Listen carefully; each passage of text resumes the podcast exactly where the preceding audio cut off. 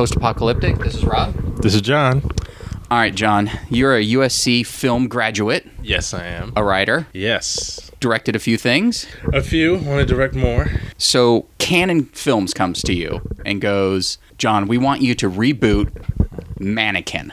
Reboot Mannequin. Do you remember the movie Mannequin with uh, Andrew McCarthy and a mannequin? Is that the one with, uh, was it, uh, Meshach Taylor?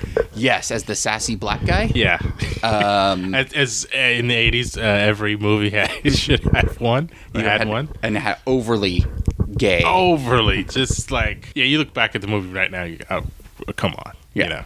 You're like, all right, and you wore like fat, flashy clothes Right, it had because this weird glasses and yeah, it's just like Yeah. stere- stereotypical 80s. Like if you made it today and you just want to make it stereotypical, like you, you couldn't make it as you know awful as as, as that was. But And if you um, did it now, it would just feel wrong. You would watch your first day of dailies going, yeah, we need to uh, yeah, exactly course correct. exactly. Back then, you know, you could do what you wanted. it was 87. So they're going to give you, let's see, what the original budget was $6 million. Got Andrew McCarthy, who's hot. I mean, this is 87, so Six he's yeah. he's a you know, hot Andrew McCarthy, I guess. yeah, yeah, totally. Made 42 million. So they think, you know what? Almost 2020. You're getting 25 million dollars to reboot Mannequin. Twenty-five million. 25 million. It's still low budget, but you know they have to play. They're they're going name recognition because they had a sequel that did not do as well. Do you remember the sequel? I I remember there was a sequel, but Oh, okay. I don't remember the sequel. Maybe that's why it didn't do well. If you if anyone doesn't remember uh, Mannequin, it is a. Uh, I'll read the little brief synopsis. Uh, Jonathan is a young artist who doesn't seem to last at any job he does, but when he builds a mannequin, he builds a mannequin. He makes it so perfect he falls in love with it. Already there. It- it- I mean, we're on the territory of Shark Lake. Yeah, this is, Um, this is amazing. It's the first thing he's made that has made him feel like a real artist. The man, the mannequin ends up in a window of the big department store. When he saves the life of an old lady who happens to be the owner of the store, he is rewarded with a job as a stock boy. Not really a good. What? that's not really a reward as much as we'll employ you. Yes, as it- the worst position. You'll have a paycheck. The later mannequin comes to life, who was an ancient Egyptian living in the year 2514 BC. The two redesign the window displays to make the most eye catching in town. The store competitors are not happy and will do anything to stop them. this is the best 80s plot. Wow, this is great. It's such an 80s So plot rich. where it's things that probably never happen. Like a department store does windows, yeah, there's probably another department store it's like we need to move up our game Right. the way they made it's like some sort of we need to stop them. I, I It must be. It's so good. They must be stopped. and it's such an '80s plot where you're like, I, I'm reading that now and it sounds terrible. I saw a mannequin. I saw it in the theater, and I probably saw it two or three more times because I was Yeah. I, I did like the Andrew McCarthy. Yeah. Uh, you know, Weekend at Bernie's and St. Elmo's Totally. Fire. No, St. Elmo's Fire. Maybe. Maybe I don't like Andrew McCarthy as much as I think. Oh yeah, Pretty in Pink. You know, I always played like you know the kid on the good side of the tracks. he was a good kid. He was a clean cut kid. clean cut kid, just knew what he was doing. I mean, obviously, you can tweak the premise just a little bit, and uh, I was right. He was in St. Elmo's Fire. Um, this is your shot, John, USC film alum, and it's you know another USC film alum. It's like, I like your style. I think you can bring your voice to Mannequin Mannequin the reboot. Redemption, think of- Mannequin Redemption. you know, you gotta add some sort of. Uh, the, you know that uh, colon Yeah. redemption. Um, what do you keep from that premise? What do you make your own? And do you just bring Andrew McCarthy back as the store owner that hires him I as a think I stock boy? think you know part of the fun, and I remember that movie watching it on cable, um, uh, quite a few times because I really did like it. Like I thought it was charming. Like I thought Andrew McCarthy was charming. He was a solid actor. I was too young to like know why I liked him, but he was really really solid. Like all those, I think all those kids were um, sort of Spader and Yeah. Emilio Estevez, like all those people were good. those sort of brat pack, you know, where these guys are actually, you look back on it now, they had acting chops. So I just, you know, I mean, I mean, I was young, so I would have responded to the to the whole movie a little different than I would today. Well, yeah, mannequin coming to life, some sort of oh my god, my Yeah. you know, it's hit, touching on some sort of childhood fantasy Yeah. of some sort of Some sort of- inanimate objects or you know something you like coming to life, a la Toy Story. right, some sort of whimsical tale. You know, I, I mean, I I liked it. Um, just listening back to the, uh, the synopsis there. You're like, Oh, I don't know if I can do this. no, but they, they must be stopped. It Yeah, just it just is la- it just as you read it just seems laughable. Like they must be stopped. I mean, today we have you know there's so that's that industry is is is so um competitive, but you know there's a lot of creativity going around. Um you know, there's a lot more uh, brands today. I actually know somebody who this is their job to put out displays and stuff. Oh, okay. For a major a major brand. Um, but it's it's it's something where you know uh, each each brand has its own thing. So I guess that's the sort of uh, antagonist protagonist thing in the in the movie where it's like this store against you know this department store against another department store and their displays and I guess the displays are so good that the other the other guys can't keep up so they must stop them. It's just it just seems it just seems stupid. It just also seems like something you could not have in a new one. And from what I remember, a lot of it was very much career opportunities. If anyone remembers career opportunities, which is two people locked in a target, a girl who's running away from her dad. I once again, I'm going to butcher the synopsis of career opportunities, which. I've seen. I just barely remember. So I think it was maybe a rich girl because it's always a pretty rich girl running away from home. She stays overnight at Target. There's a new stock boy, uh, just like this one Of course. he has the night shift where he's locked into Target and has to clean Target, but he's kind of known as, you know, the neighborhood liar. And then two guys want to rob Target that night. But most of this, most of it takes place inside the store overnight. And from what I remember of Mannequin, a lot of the whimsy stuff because she's only alive for him. Mm-hmm. Anytime someone walks in, she turns back into a mannequin. Right. Which for me would just be like, all right, I just I'm crazy. I need to not talk to this mannequin anymore. That all happens. I just remember a lot of funny things happening while they were creating the windows at night. So you almost I mean, you have the good thing is you have you can base it simple. It's all about the actors. Maybe that's why this worked because Andrew McCarthy was good. But then you had a security guard, the owner, and Andre enough, uh, I think James Spader was in it as like the owner's schmarmy, you know, assistant or something. I think they they learned uh, uh, early on that if you just throw sprinkle Spader in there, like it can be gold. Like uh, Yeah. Lincoln, you know, is to go like Lincoln, like had Spader in it. He, he added this. Oh my god, I uh, totally forgot about that. You know, he added this sort of comedic relief where you're just like, "What? Okay, yeah." Yeah, like, they- like you like He was forcing people to vote in the Senate or something. Like he was the one bribing and forcing people to vote Yeah, but that way, right? And it was funny though. It was but, like but in a yeah, we I very remember, that. I unorthodox remember it was way. sort of out of the Spielberg wheelhouse for that movie. Yeah. like it's not that Spielberg can't do comedy, but it was serious, serious, serious, funny moment, right.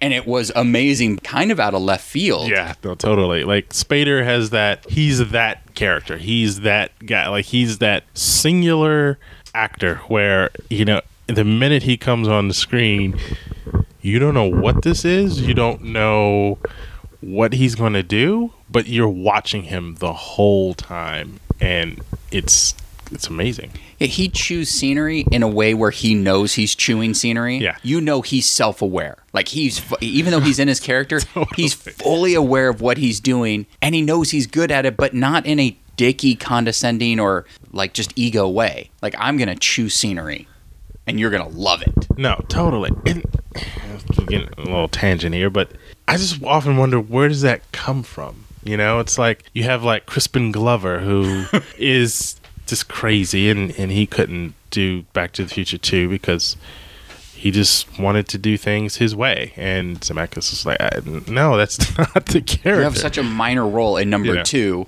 I don't need you to bring your crazy. You know, exactly. And it's like, I'm sorry, we can't do it. I, I want to have you there, obviously. You know, he can't be what you want him to be. But, you know, he was convicted and he's like, well, this is what I want. I, I can't do it if, if I can't do it my way. You know, and I guess they agree to disagree.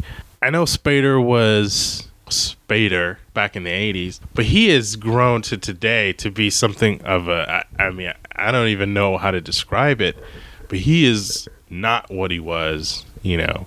it probably 80s. comes with like it's sort of a Robert Downey Jr. who's I mean who they've all done movies together. Yeah. Brat Pack Less- is it you think it's the the rise and the fall, and that maybe he's more grateful that he has a career, so he just sort of enjoys it more because he was, you know, like with all the the Brat Packs, they were on a trajectory. They were rising, rising, rising, and then like someone like James Spader was playing the same type of character, Yeah. and then sort of fell off. All of a sudden, Boston Legal came along, and then he just people loved him on Boston Legal with him and Shatner, and that was when he decided not to care about being skinny anymore.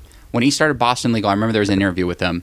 He was skinny-ish, you know, and Shatner was Shatner, and he goes. Then he realized, he goes, "Why don't? Why am I still working out? A lawyer wouldn't be working out."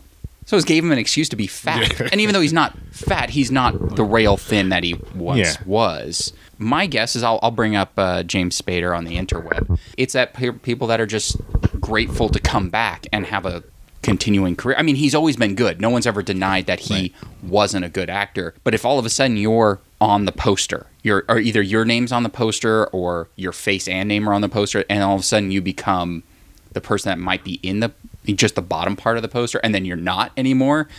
That has to got to mess with you when you everyone tells you how great you are. I mean, no, absolutely. And I mean, you just make a good point about Boston legal thing. And that's definitely when I think he came on the scene and I looked at the show. I'm like, wh- wh- I know that's James Spader, but is that who? What is, what is going, like, is that the character? Like, I couldn't believe that the writing, even though, you know, it's David E. Kelley, right? Yeah, it, I, I couldn't believe the writing was that specific and that good that you just you know put James Spader in that role and he has to be all of that. And I know as an actor you add your stuff to it, but this was a, a sort of a sort of a singular vision I think of an actor to say this is how I'm going to do it. This is how I'm going to approach it.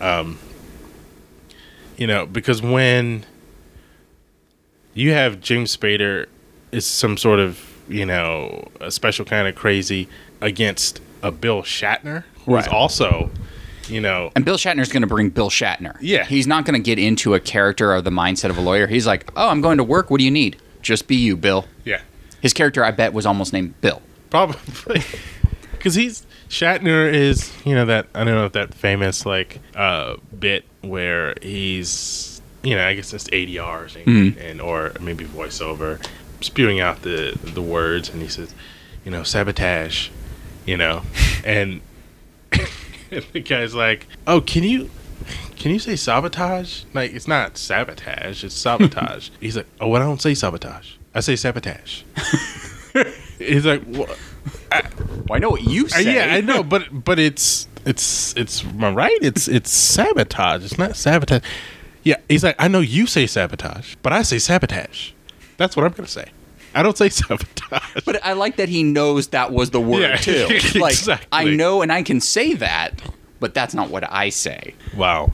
Yeah, exactly. So it's like, if you want me to record it, this is what I'm gonna do, or else get somebody else. Uh, I don't say words like that. I say words like this. That is amazing. So it's Bill is gonna be like you said. Bill is gonna be Bill. Yeah. He's not going to be he's not going to uh He's not going to Daniel Day Lewis any performance for you. I, I, just you those words that you uttered like Daniel Day Lewis and Bill Shatner like I, I I would see that film. Daniel Day Lewis as Bill Shatner And he would just, you would never know. You wouldn't know who was who. exactly You're like watching this. I, I don't know. How is this a, you know, oh my god that see now that's the now I would find some way to inject that into the new mannequin reboot Yeah. Daniel Day Lewis and Bill Shatner they could be the opposing company what would it take? You're rebooting Mannequin. What do you think it would take to get Daniel Day Lewis to say yes? He's so choosy. He he doesn't do things for he doesn't do favors. He only does movies he wants to do every four to five years. Now, yeah. Now, see, here's what I would probably do is I would spend, I would beg to spend some time with the director Rob Marshall. Rob Marshall directed a nine um, with Daniel Day Lewis. Daniel Day Lewis, it was a musical. He he didn't want to do it. Uh, obviously, did you see the nine? yes. he did not want to do it. So I guess he flew to wherever he was, and he said the reason why I did he said he was so damn charming. Huh? He said he was charming, and that's what. So I need to know what What kind of charm you what need kind to of bring? charm because it's mannequin. We don't have. Hey, it's Spielberg. It's about Abraham Lincoln. You know, we don't have that. Of course, he's going to do that.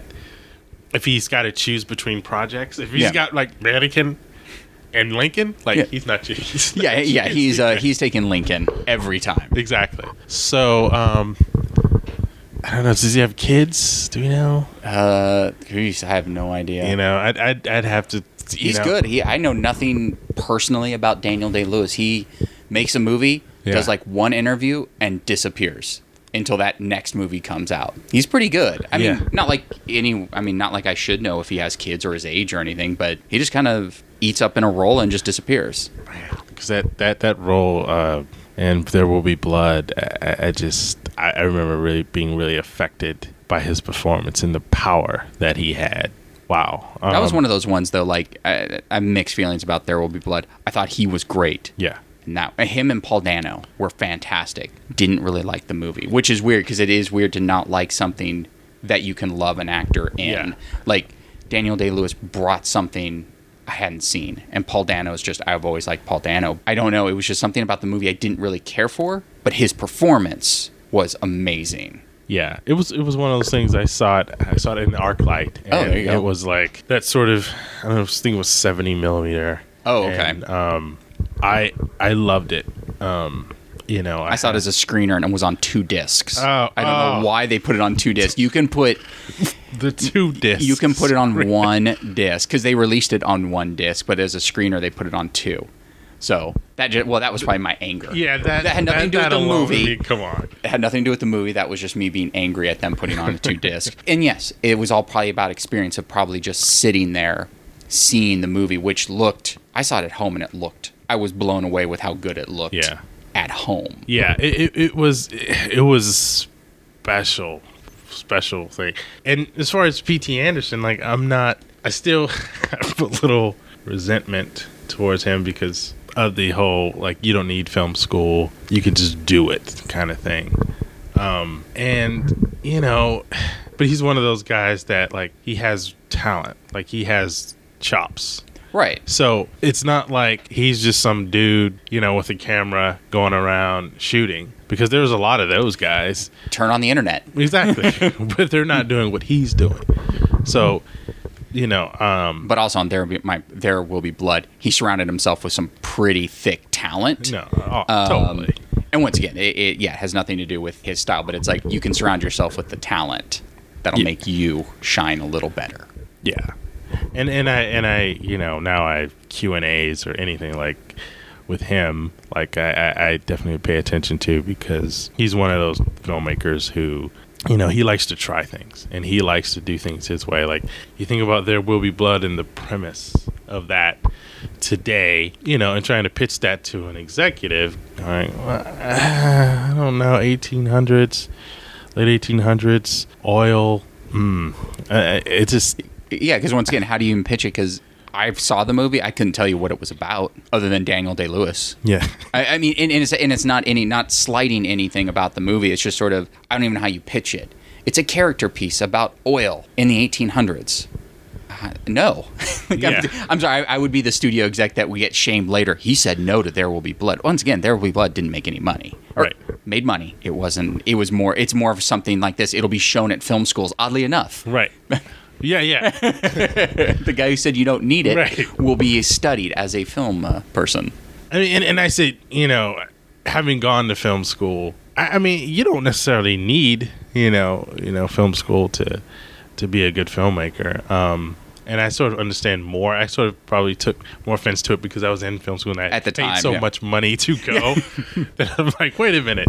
George Lucas Um, and USC told me I yeah. need this film school. Exactly. But um, you definitely have to be a student of the uh, of the craft and, and, and, and hone your stuff. And, and I know that's what he's talking about. But you know, this talent goes in there too. Um, And that's the thing. And I think I, I'm on both. I think going to film school for some people is the best thing to do. And there's others that kind of don't need it because you have some sort of either natural talent. It seems so weird. I'm sure there's some people talent to make films. Yes, there is a talent. Go watch Shark Lake. I'll tell everyone to go watch Shark Lake. Well, once again, he made his film, so what the fuck am I talking about? I think it does take some people that don't know the specific rules. It, it, there aren't rules making films. There's guidelines on things like cross cuts and editing and how you should set up shots. But there are some people that don't have that. Just go, let's try this. And there's probably someone going, no, you don't do it that way. And then you do it and it looks interesting and new. You can't do it every time. It just works for that movie. Like he might compose a shot and maybe do something that no one else would do because there are rules. I'm air quoting rules. Um, nice. But yes, I imagine in film school when you have just dropped all this money and there's this guy who's made films, you don't need this. Yeah, I think that's where it came from. yeah, it's not necessary. Really? God, I have a lot of debt now. Um, Would have loved to hear this talk uh, a couple years ago. exactly. But you're right. It's it's good for for some people. I think it was good for me because I think being in an environment where you with a bunch of other people who have the same passion as you Yes. you do and you guys can collaborate. What I wanted to do when I went to film school was I was hoping, which did happen, that there were a bunch of people in there from different backgrounds, different places around the world, from different perspectives, making different movies. And it can sort of influence, you know, what I was doing and, you know, I could influence what someone else is doing. We can all sort of get together and um, you know, critique and um, encourage each other and I think that that's part of what I learned at, at USC that was really really valuable. Whereas if I just from college went to came to LA and just started shooting something, I don't know what kind of filmmaker I'd I'd be today. You know, you have another person who just started shooting you something today. It could be a, great filmmaker. It just depends on your your path. So I'm I'm grateful for having the opportunity to go to to USC, and even though it was expensive, uh, it still for me was a great experience because I was with I was in LA for the first time, and I was with a bunch of other people who had not been in LA before either, Oh, and well. you know they just loved movies, loved you know uh, the craft, and wanted to learn more, and um, it's kind of exciting because you're all sort of on the same level you know and there's at that time there's really no like oh my god this person has made you know movies um, that have been successful for years and they're just here i don't even know why they're here some programs are like that but Well, yeah, you might have kids in your class that have maybe done more on their own. Yeah. But yeah, no one's going. No one's going to go first year U- USC Film School who've already sold a film. right So I've already made a film, but you know, I thought I'd go back to school. Yeah, unless you're James Franco, who would go do that. he just he just he just loves to do things he just loves to be like we, we always talk about him like waking up and getting out of bed and he's on a set somewhere he doesn't know where he's he's just just giving my lines and i'm, I'm shooting and he may do what three or four films in a day i don't know but something like that. Teach four classes. you know take four classes Yeah. he's just someone who likes to learn and move on, and Yeah. that's admirable. I Yeah. mean, he just doesn't want to not be doing something, which nothing wrong with that. It's just kind of crazy. i know do you think franco see we, we we've gotten off the mannequin thing but Intentionally. um you think franco will get into the um the spader sort of shatner crispin glover i didn't want to bring him up because when i do i know he's going to dominate the conversation Nicolas cage Ugh. uh, type of uh, type of, of actor just because he's when you see him like he takes chances for instance the uh, spring breakers movie yes. Spring Breakers. where he was just he was just in it like he's completely he committed. Daniel Day Lewis did. yeah completely committed he was there you know and there are other movies where franco is kind of the same sort of maniacal character just letting it all hang out. And i think he's sort of edging towards you know i'm just gonna be who i'm gonna be and you know it's gonna, it's gonna yeah, be franco. every James Franco movie I've seen, he's someone else, but he's still James Franco. Spring Breaker is probably the one exception where at no point did I ever think this was James Franco. Yeah. Like I never sat there. I, I knew who it was. Was like, wow, look at him. Never thought about it the rest of the movie. Yeah. But I, he is I would say he's almost verge of Nick Cage, but controlling his Nick Cage. I saw there was a movie with Jason Statham, so I was already in. Jason Statham Oh, and um, James Franco, which the James Franco character, if could have been Nick Cage, he was insane and acted at a level of eleven when everyone else was at a five. For no reason. It was a movie, oddly enough, written by Stallone, who I think would have been in it. Uh, Jason Statham was a star, and then uh, James Franco played the bad drug dealer, of course. Of course, he. he I want to say he might have had a beard too, so I think he was rocking a beard. Oh. But I think, yeah, I think James Franco, I like the fact that he does something different every performance. I think he doesn't even know what he wants. There's some people it's like, I'm only going to do comedies, or I'm only going to, I'm going to be a drama guy. Maybe I'll do one comedy in my career, or I'll just be Tom Cruise. It's like, I'll mm-hmm. just make these type of films for my career. I don't think he knows what he wants in his whole career. I don't think I've ever seen two of the same James You're Franco right. movies. I think he's like, I'm going to try this now. No, no, that didn't that didn't really do anything for me. I'm going to be uh, a Daniel Day Lewis. Here's Spring Breakers. Yeah, it took a lot of energy. Yeah. like it, it just seems like he wants to bring something different to every role, which you want to do as an actor. He's virtually he's basically the art house Nick Cage. People don't make fun of him though, or they make fun of him because he's James Franco, but they're not making fun of his performances the way we do with Nick Cage. Yeah, and I mean, like James Franco is still like a, a good-looking guy, like a, a solid, you know, actor. Like you could still sell him, you know, in mainstream Yeah. uh, media. Nick Cage is sort of like I don't know what he's really done to himself, and he's always like he's like I have to be this brand of crazy for me to do uh, any role. And you know, he does B movies and C movies, I've seen them all. but I'm not proud, but I've seen them all. They don't even go to hate watch because I enjoy every I one of those it- movies. It's it's Cage though, you know. It's it's Cage. It's like, and I'm sure there are, but there should be classes on just Cage, Nick Cage. It's just just like watch his whole career. Yeah. In any order. It wouldn't even matter.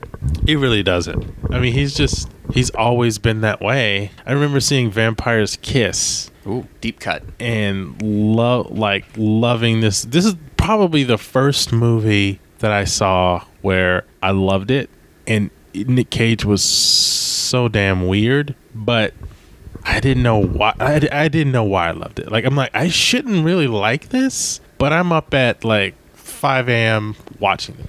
Uh, yeah, Vampire. I'm gonna look it up right now. I remember the movie, but I think it's a, it's an '80s film, so Yeah. it's works for.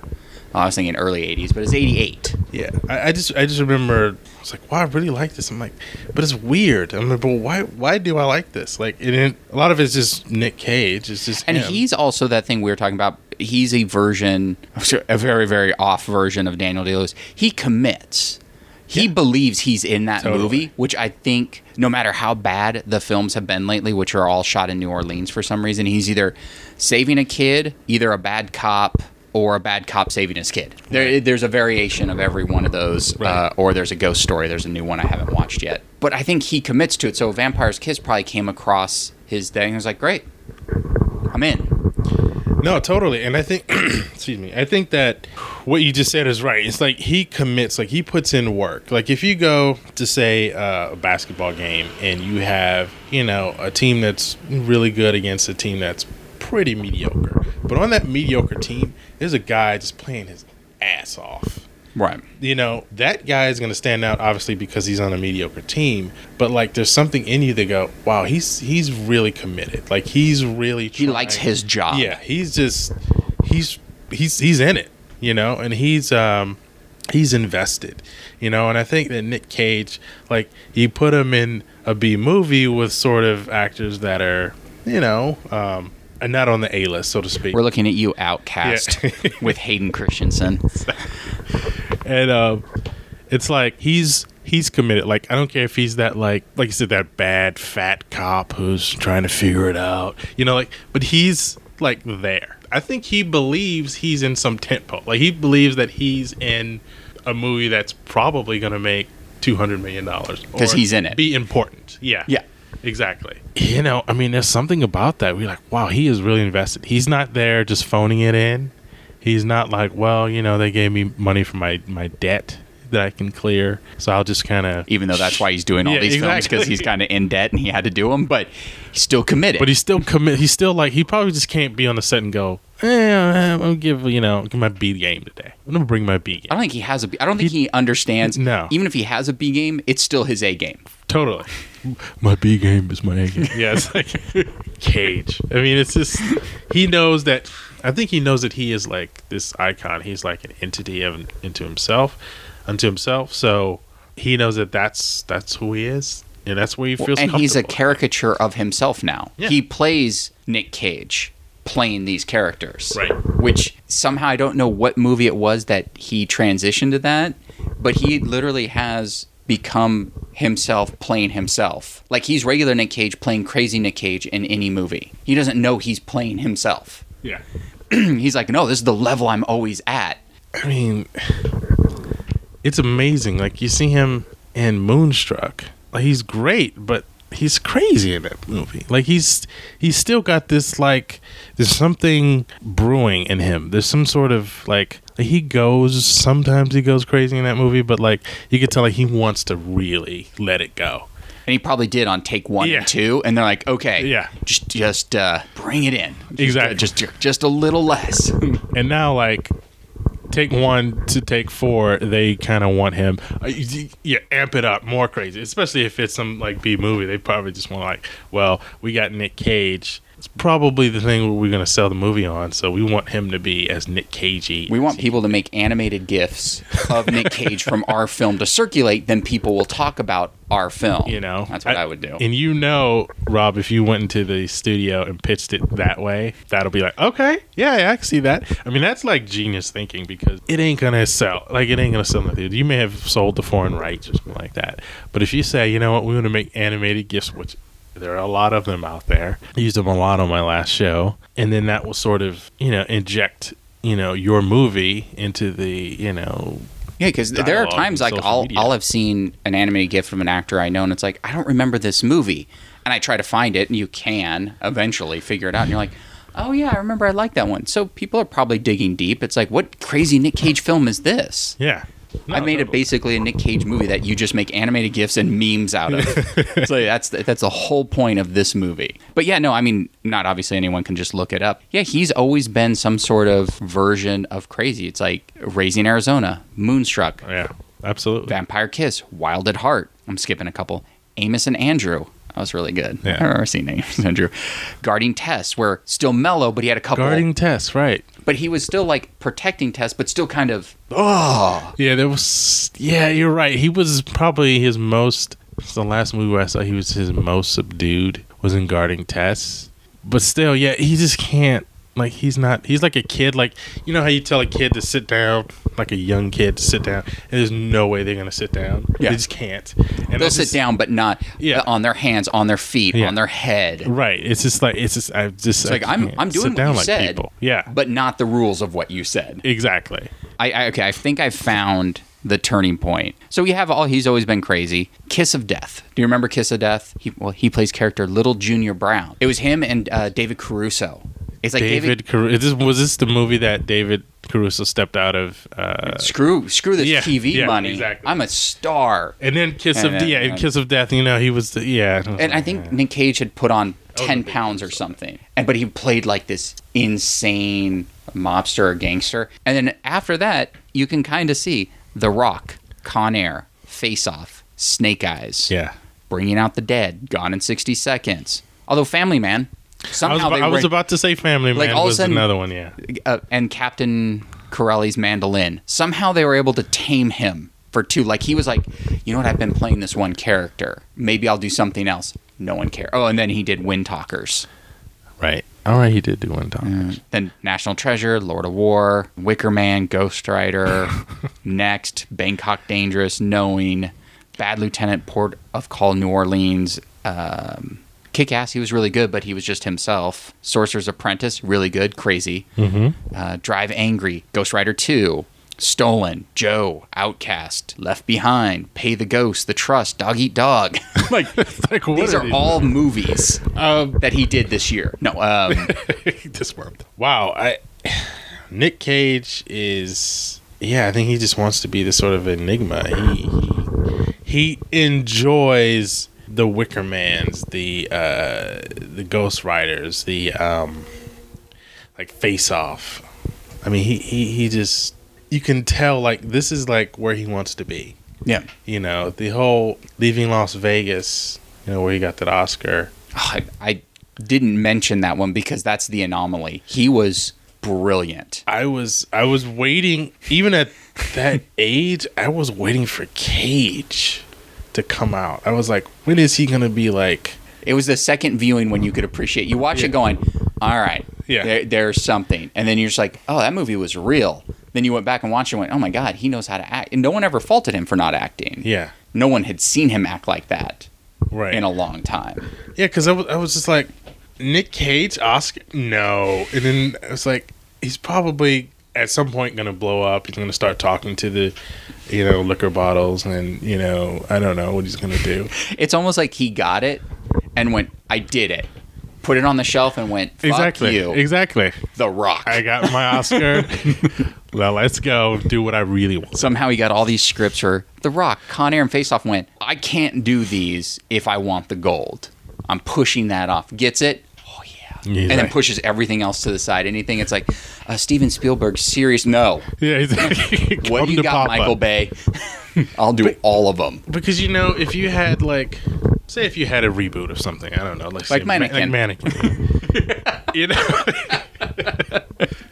like the first person Rob I would hire, like you said, what would you do with? Like, I don't even know what I'm going to put him in, uh, what I, how I'm going to implement him into the movie yet, but I would hire Nick Cage. Yeah.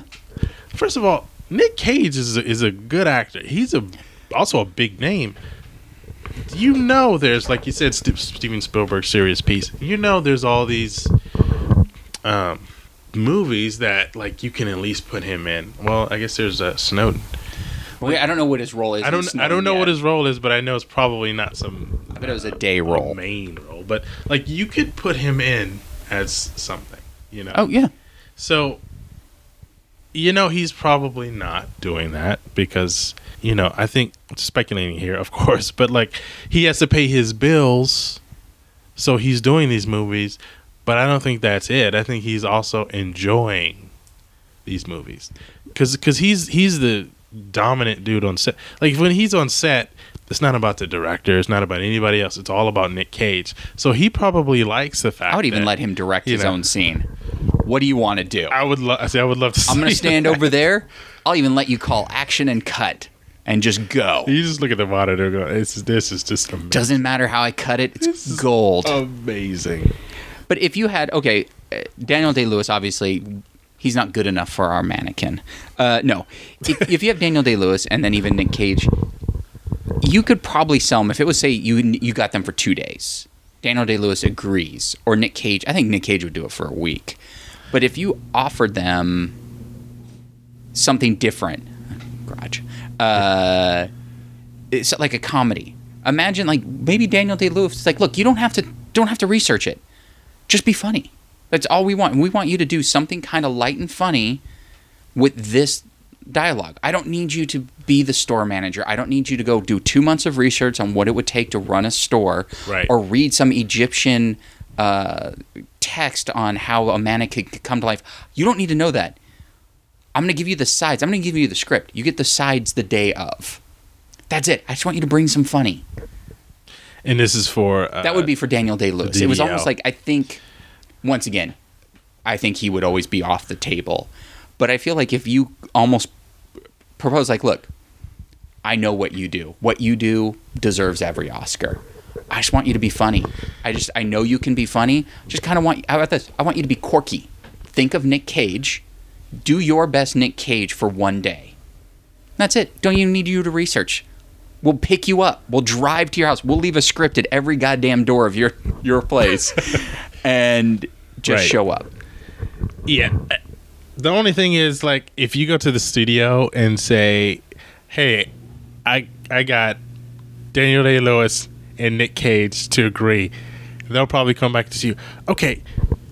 Do we want to still do mannequin though? Like, can we find like, No, a better? mannequin is what you signed me up to. can we find a better project for these two people?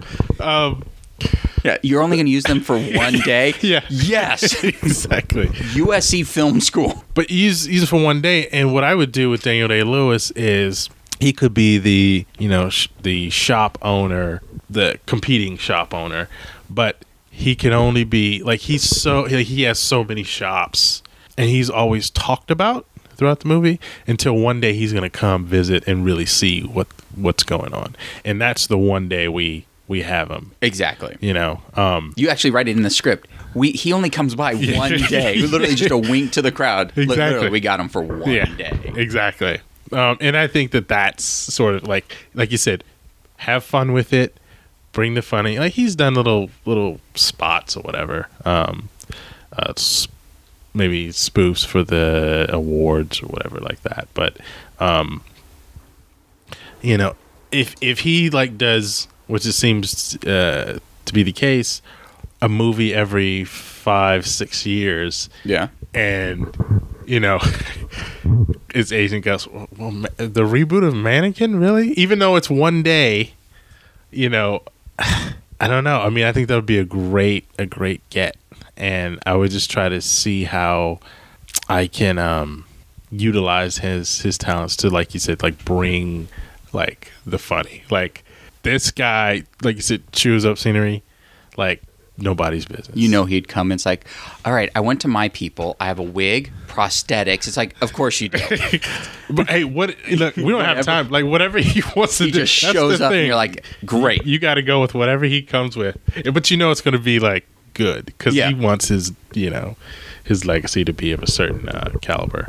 I think also too, like with Nick Cage, who has bills to pay. So we have 25 million for Mannequin. You could break him off a million and just call it a day. Get him for a week though. That million you get a week. Yeah, but I think you present him with almost like you're the funny guy. You're crazy, but you'll, you know, I think sometimes it's like they want to do something.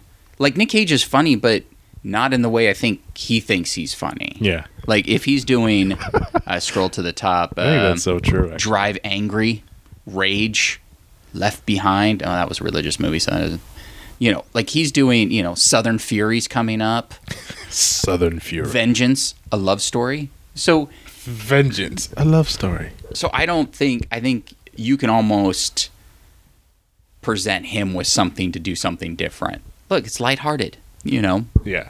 Just like this is what we want you to do. But do you I'm sorry, I'm still laughing at Vengeance, a love story. yeah, I, Vengeance a love story. like we can dive into that. I know there was a um wasn't there a, a movie it was something and it was a love story but it was like I don't know what it was like monster a love story or um it was something really like lurid and it was like a love story it wasn't like some things come to mind I don't even want to say Yeah, oh yeah, it's probably something well, Vengeance a love story has Nick Cage and Don Johnson. So you already know what you're getting for this okay film. all right Uh, Nick Cage I'm kind of there though Nick Cage and Don Johnson. A Gulf War veteran seeks vengeance against those who assaulted a single mother. Cage is got to be the The Gulf War veteran. yeah Oh, Cage was uh, was supposed to direct it, but What happened? Uh, scheduling conflicts because you know he does twenty. Oh, because films. he's, he's he's like on set. They have to keep his eyes open. It's like you have to be there every day. Oh, not every day. No, not every day. Can't do every day. gotta do every day. Every other day. Every week. Every other week. How long do we have to make this film? Could we have like two years? I'll direct only on the days I'm on set. Yeah. yeah, I, I I think Cage is definitely the shop owner. Here, here's the thing. I think that you give Cage a million dollars for a week, and I think he sees the, the script and goes, a week. He's like, no, I gotta, I need a bigger, you know, I need a bigger role. Like, I want to sink my teeth into this. This is, I got some ideas.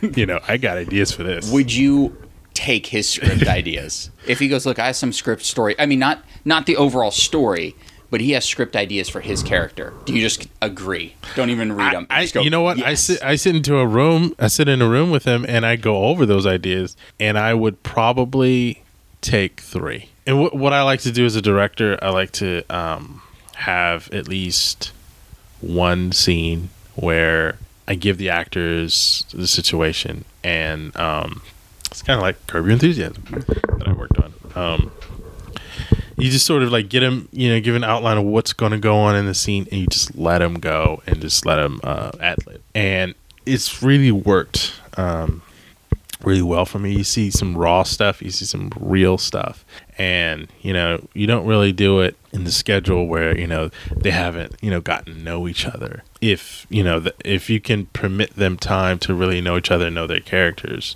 it's really interesting to see you know what they do um, sort of live, like theater almost. Okay. And so what I would do with with with Nick is I would like take three of his ideas. I mean, if they're all good, I'll take them. But uh, take three of his ideas and sort of try to figure out a way to where it could work for me, or to where I know it would work. You know, it's just like it's like you're taking mannequin and trying to do something with it. It's like here's here's a um, scenario, go. But basically, is what you're saying. Yeah. So, um, and if I have like Nick Cage, Daniel Day Lewis, first of all, I'm like, ah, I'm going to work with a smile on my face every day. Um, we got to figure out who the uh, Andrew McCarthy guy is. How about this? Nicholas Cage is the Meshach Taylor. You give him it's I mean it's so terrible. It's you almost can't get away with that now. Not not it's like our PC world, but I don't know if you give Nick Cage the over flamboyant gay role, it, it just seems like he would bring or is he just the crazy guy, the ambiguously gay? We're not saying he is. Yeah. Do you give him that role like the crazy friend?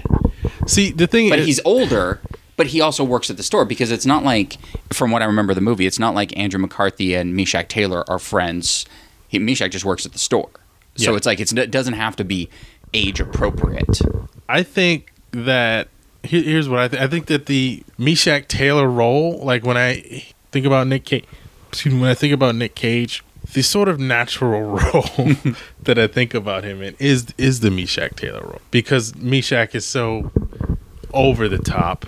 yeah know? he doesn't necessarily once again i don't even know if they said it it just was implied that It was, meshach it was it was implied they didn't say it. in the but- 80s you just only had to do two or three things Yeah. to imply that someone was gay Exactly. Like, But- wear this outfit. you put nick cage in those outfits put him in a good wig because he would lo- he loves the wigs long Any- hair wig Anything like some actors like anything you can give me to like you know put me there in this role. Uh, that's that's kind of what he wants to do.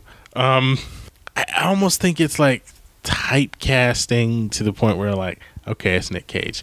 But see, what I would do is I would flip it and would do something more interesting with it. He could still be ambiguously gay, but um, but I definitely want an element of Nick Cage crazy in there.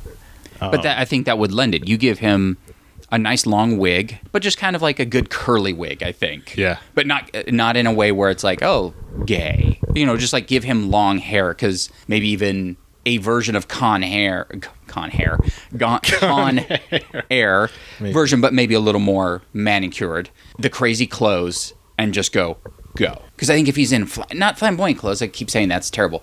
Just like bright clothes, something like you would never picture him wearing. In a sense, like he's just you know he's got I- I don't like multicolored, maybe like parachute pants, Yeah.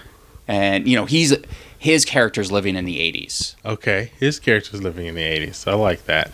I like I like those guys who are like, like totally, totally uh, in the '70s. Like Exactly. Like, like you go out and you see him, you're like, wha- wha- like get get the uh, was it the pork chop sideburns? Yeah. and the uh, the glass, the aviator glasses or whatever, and the, the afro, and they got the bell bottoms, and it's just like they think they're so cool. The chains. Yeah, and they're not. It definitely looks more like a costume because they're not like. I've always liked the '70s vibe, and they update it. They're like, no, no, no, No, no. Uh, this is the It's '70s, totally '70s. No, it's not updated Yeah. at all. It's like '70s and not inspired Yeah. by the. It's like no, I'm. it's like they never they never left. yeah, and you go into uh, Nick Cage's office. He has an office at the store. Yeah. and it's just everything. He has like a keytar on the side because he's a musician, air quote musician. Yeah. got some posters up. Got a Duran Duran poster up. Totally. Just you know cassettes and vinyl because it's like he. He's in, he's in it. It's like that was the best time in his life that he's not leaving, and he can just be sort of over the top. Yeah, I mean he could go play, and I think that that's kind of what he wants to do so Meshach Taylor obviously was a a presence in there. He could play that role, but like the shop owner was that a big Estelle can't Getty was the sh- uh, the shop the store or the Getty was the shop non like um Sophia from Golden Girls. no she like, was just kind of a, the- an yeah. older woman who owned the store and I, from what I remember James Spader was like her schmarmy underling or something and he played it he like basically someone's like schmarmy okay and then he played a caricature version of what you think schmarmy was the slicked back hair Yeah. round glasses pursed lips and you're like you're playing the word you're not even playing a character Right. it's like schmarmy okay Oh, okay. So I would have rather had James Spader from um, Less Than Zero or Pretty in Pink, where it's just that feathery hair, totally. kind of dicky, you know, because he does that so he well. does the dick very well. oh my god. Yeah. See that was he's like the bad guy, the dick. He can he could definitely um he could definitely do that. I mean, you could either young up the owner because the owner actually, I want to say Estelle Getty's probably in it 15 minutes. Like you see him That's run in what I remember. Yeah, because it's yeah. like they run into her. It's oh, thank you for saving me. Be a stock boy because. Here's the worst position I can find for you. and then I think a couple times that the windows are doing well and she gives him, you know, a congratulatory. I mean, it couldn't be anyone you want because it's not a. And once again, you get to rework the script. It's not like you're using the original mannequin script. You're using that as Yeah. the guideline re- soft reboot remake. And I mean, ideally, if you wanted to flip it, it's like Henry Winkler is basically that character. Like you're looking for just a, Oh, he would love it. but just like it- it's a, a kind older person role you could give to anyone.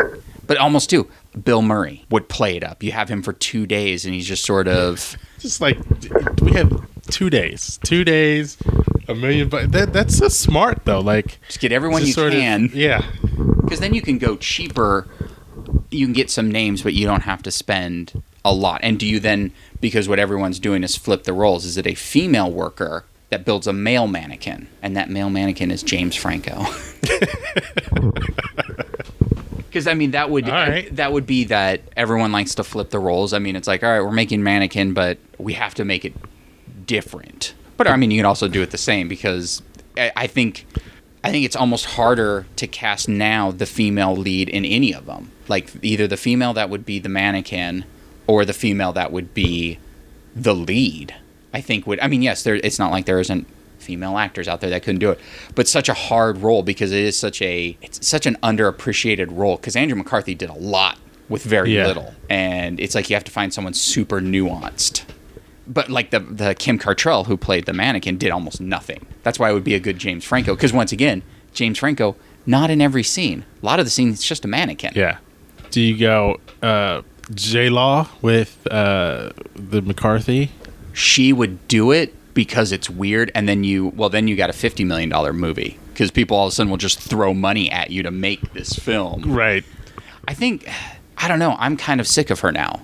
I think she's great. I'm just trying to figure out who like who would be Because cause I, I would say, like, today they would go Melissa McCarthy, baby. But, like, when you talk about a romance between Franco and, and Melissa McCarthy, it, it could be comedic, you know? And um, I thought it couldn't happen, but, like, it, it they'd play it up for comedy. And as I remember in Mannequin, it was like he really, like, fell for her.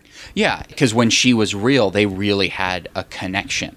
So Yeah, and and, I, and you could kind of, well, at least when I was younger, you could kind of buy it. But like, you know, if Melissa McCarthy, they, I'm just throwing it out there, like they probably want to slapstick it up, and then like all of a sudden, like when Franco comes, And I think with Melissa McCarthy, nothing against her, but I don't want to make that film. You know what yeah, I I mean? know, I know, Because- I'm saying it'll be a then all of different, sudden it'll be a like different movie. She'd be dominating. Then, then you're making slapstick mannequin, which, if you watch it, it's very much that film. Almost like a Kristen Bell would be a good female Andrew McCarthy. Okay. You know, someone who you would believe would be doing that job's kind of quirky, a little, just kind of. She's so normal, ish, Yeah. for her. Sort of the every every woman sort of girl next door. Yeah, I mean, Um, that's basically what Andrew McCarthy was. He was, we need, and I hate to say it's not slighting Andrew McCarthy, we need bland. And not, and not in, a, in the negative way. It's just like, we need generic slate. but he has to have some sort of nuance. Yeah. and he was really good. Very good. Um, gosh, trying to throw out Franco. I know Franco either as Andrew McCarthy or the mannequin.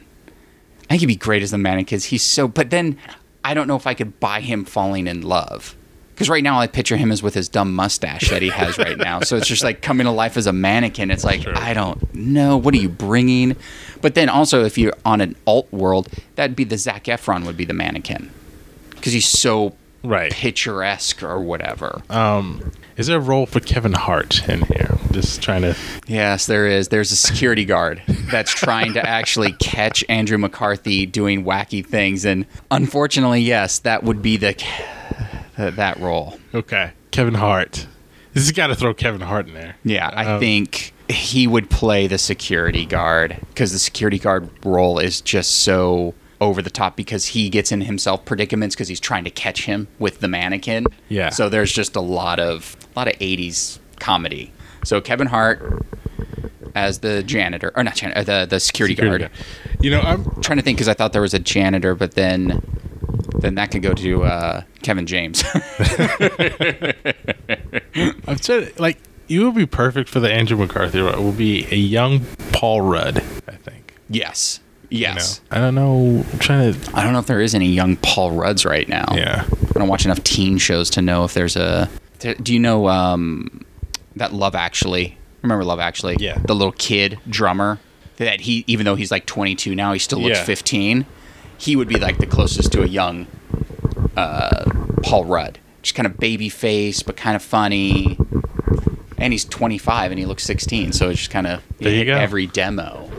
Yeah, young Paul Rudd would be good, but I don't know if there's any young Paul Rudds right now. I don't know. I wonder if um, Bring the comedy. uh, is that Nicholas Hoult? He was in um, Yeah. Zombie. Ha- uh, and um, X Men movies. He's really good. Nicholas Hoult. Buy him as Andrew McCarthy Yeah. because he's kind of funny, kind of goofy, mm-hmm. dreamy. He's he's an attractive young man. Yeah, and then uh, yeah, I mean, I would totally buy him in that that role. Yeah. All right. So Kevin Hart as the security guard. We have uh, Nicholas Hoult as Andrew McCarthy, or that character. Just Yeah. call him Andrew McCarthy.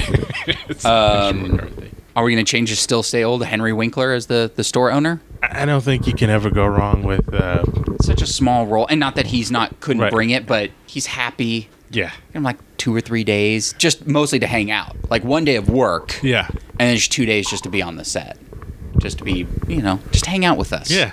Tell some. ask, ask everybody what they're where they're from, what they're doing. Very nice man.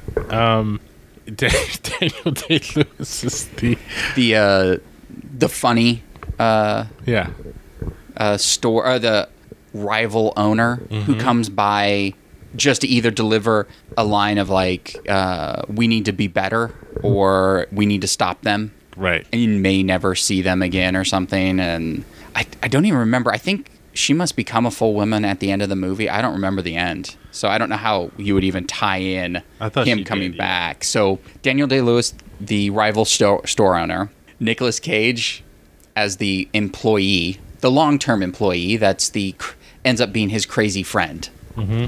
Uh, oh man, I love Nick Cage in 80s gear, full 80s. Even a joke. Aren't you 50, give or take? You know, one of those, and he's just uh, It's writing. yeah. Who else is in that movie? Uh, oh, James uh, James Spader. I don't know, like that. We we need James has to make an appearance in here somehow, right? Yeah, if we couldn't get Daniel Day Lewis, James Spader's the rival store Okay. owner because we'll, we'll put it on as a backup Which you can, he's Because- a great backup. because we're not getting Daniel Day Lewis. So Yeah, exactly. as much as we like to talk about, we could get James Spader as the the rival store. It's got to be like work a mayor into it. Andrew McCarthy plays the mayor. Yeah. I think you just have to like. There's a big store opening with the window, and the mayor's going to come by to unveil the store for the winter season or something. Uh, That's Andrew McCarthy. A photo op. A photo op. I remember at one point in the movie, Andrew McCarthy wakes up half naked in the window display. Right. That's the that's the mayor role. Like the mayor, like they come to unveil, they cut the cut the ribbon or whatever, or he pulls the cord, the curtains open, and um, who was our lead? Oh, Nicholas Hoult's laying there half naked. So it's like he's like, ah, and then Yeah. it's like this is a travesty, and Andrew McCarthy just walks off. We got him one day. Everyone's working one day on this film. We're gonna shoot for 37 days. Everyone works one, One day. day. Uh, What a schedule. James Spader, how about he plays the, almost the same role? He wants Henry Winkler's job, even though she's like the owner of the store, Yeah. but she's also the CEO. He's waiting for Henry Winkler to retire to mm, take over the CEO role. So just he plays the same character basically. Just bring him back. Yeah. Because he had no, there was no real definition of that character. He was just the schmar- schwarmy underling. Still be, Yeah.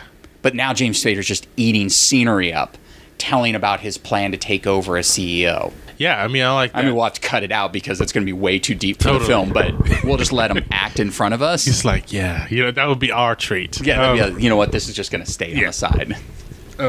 does who comes or how do they find out about how awesome this this uh this window display is? Like, Well, they, they create the first one. He just creates the in the first. I'm trying to remember the movie. He works as a stock boy, and I think he's helping and then helps design the window or something. It's a it's 80s. How about Right. this? You know how that happens? The 80s. Um, because just put a card up. The '80s happened. Yeah, and should cut to the 80s. so uh, maybe Nicholas Hoult saves Henry Winkler from something. He's like, "Oh, who are you?" Maybe he was on his way. He, we'll leave him not as a stock boy. It's like you can be an assistant designer. Oh, great! That's what I want to do with my life. I'm I'm an artist. Great, you can help so and so set up the window displays. That person doesn't show up as mad or is drunk, and then he does it on his own, and then gets the promotion, and then James Franco's the guy that doesn't show up. Get him one day. He's the guy that he's going to work under. James Franco can have his mustache because he's artistic. Yeah. He goes, I'm here to assist you. Henry Winkler, let's call him Henry. Henry hired me. I don't need help. And then he's drunk and he doesn't show up. So Nicholas Hoult has to do the window himself. And that's where, you know, he's reconnected with the mannequin he created in an artist loft. And because what what'll help, what he'll help with, or what he was hired to help with, was just like hanging stuff, spotting, you know, Getting the right scarves yeah, exactly. and gloves to just present Just- everything. Just, sort of uh, an assistant, basically. Right. Um. Yeah, and he's like, I don't, I don't need any help. I do everything myself. And then like he ends up getting trashed or something, and then he knows that the store can't open without the display, and he wants to make good It's with the Henry. new fall Yeah, display, and every exactly. there hasn't been a window since spring, and, or a new design. So the fall for the for the fall shopping thing needs to be done. Which or schmarmy guy, you better not mess up this uh, thing. Yeah. And then Nicolas Cage, what are you gonna do? Yeah, Right. oh. so uh, he gets Nicolas Cage to help him a little bit. He gets reconnected with the mannequin, which he Uh-huh. didn't know. We'll start up the story that he works at a artisanal mannequin place because now mannequins have to be more lifelike. And as Yeah. an artist, he created the perfect mannequin in his mind. Uh, that oh, this will be great. Oh, we're shipping that one to this store. Then he gets fired for some reason. We can always 80s. 80s. So he ends up working at the store where his mannequin is. He's like, I got to put my mannequin in because she'll be the one that sells the display. And she comes to life to him in the midnight hour because he's delirious. He thinks it's all a dream. They put the window together. It's great. And he's like, wow, I thought it was a dream. And then she wakes up in front of him again. And then 80s. And then and then 80s. 80s. But oh, do who do we pick out who is going to be the mannequin? That's that's what. Yeah, we. Damn it. Could have just glazed over it. I already liked our plot, and then just kind of glazed right over. Um, Um, she did. You know, like she played like a, a robot. Like I don't know. She's a good actress, but I don't know. Uh, Alicia Vikander. oh, wow! Are we spending money now? I'm like, I'm just thinking. She has an Oscar. I don't know if we can afford her now. Sometimes it's like she get people like that get offered these like heavy roles, and then when they get like a hey, we just want you to like laugh it up, yuck it up, then they go, oh okay, we don't have you know the kind of money to pay you, but you know she may do it. yeah.